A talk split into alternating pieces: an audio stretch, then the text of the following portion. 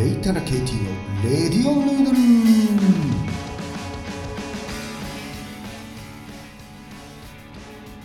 えー、皆さんこんにちは。こんばんは。おはようございます、えーレイタナ KT のレディオンヌードル第52杯目です。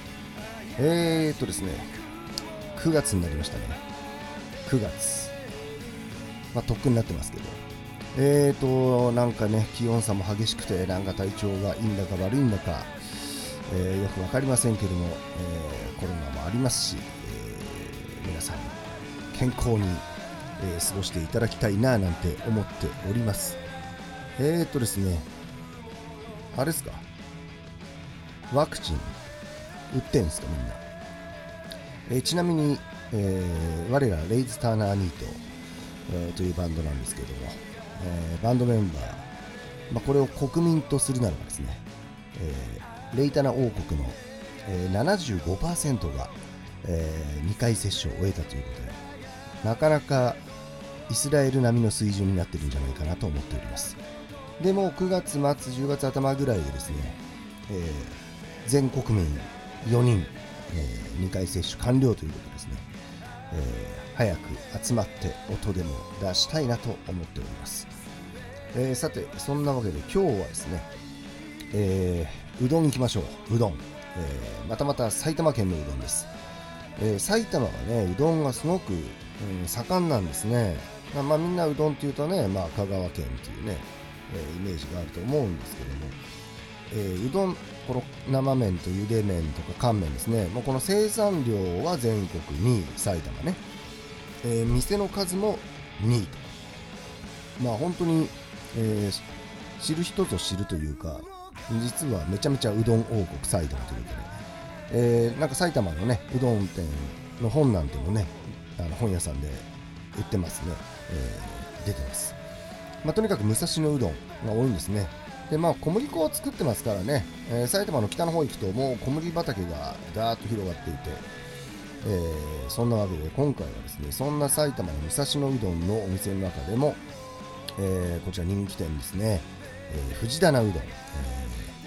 ー藤棚うどんというこれはですね西大宮駅になるんですかね。ちょっと車で行ったんで、えー駅で言うと西大宮駅からでも2キロぐらいあるという。で、まあ、ファミレスみたいにね大きくて駐車場もいっぱいあるんですがなんと営業時間が10時から3時と昼しかやってない。だけど席が70席以上あってですねもうお客さんがびっちりいるわけですよ。なんて理想的なそして日曜祝日はお休みと。もうすごいなっていう。それでこう成り立つ、えー小麦粉パワー、えーうどんパワーだなと思います。でもう武蔵野うどんなんでメニューはやはりまあ肉汁うどんですね。とかあときのこの、えー、きのこ汁とか野菜店の入ったものとか。でやっぱりサイドメニューにはきんぴらなんてねあったりして。であともちろんこう生麺のお土産ね。テイクアウトもやっていると。こちらのお店は、えー2001年かな？に多分それまでもうどんは出してたんだけど、えーまあ、定食屋さんというかそういったスタイルからリニューアルしたみたいですね。でもう20年、えーでも埼玉県内でももう屈指の人気店ですね。もうあちこちもうインターネットとか検索するとね埼玉うどんとか、えー見てると必ずと言っていいほど名前の出るお店で、えーまあ本当にね、えーかなり、えー屈強な、えしっかりとした、えうどんでもうテンション上がりまくりな、えー私でございました。で前もね言ったんですけど本当この肉汁うどんでね麺が太くてねしっかり締められていて冷たくて、え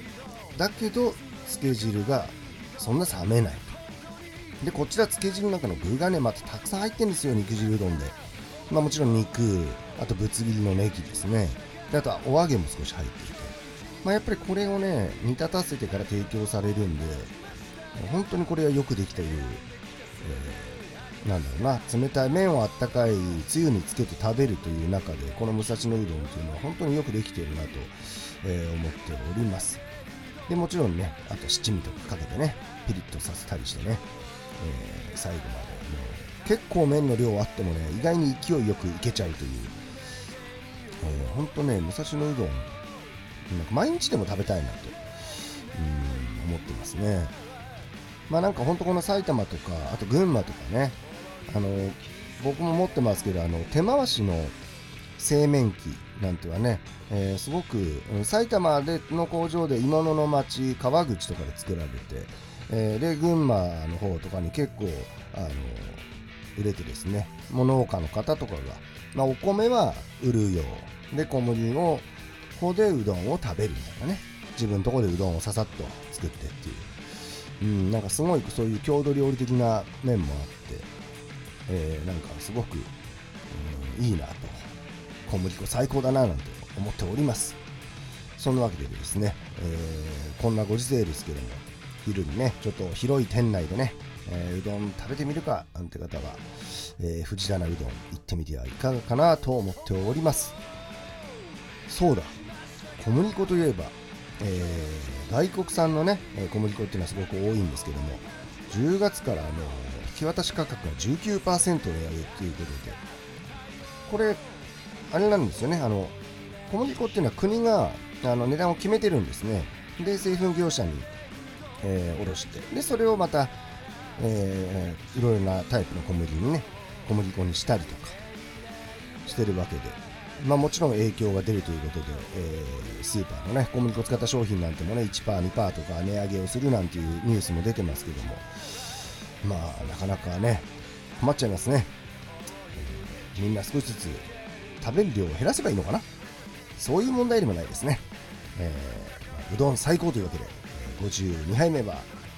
西大宮藤棚うどんでした。ありがとうございました。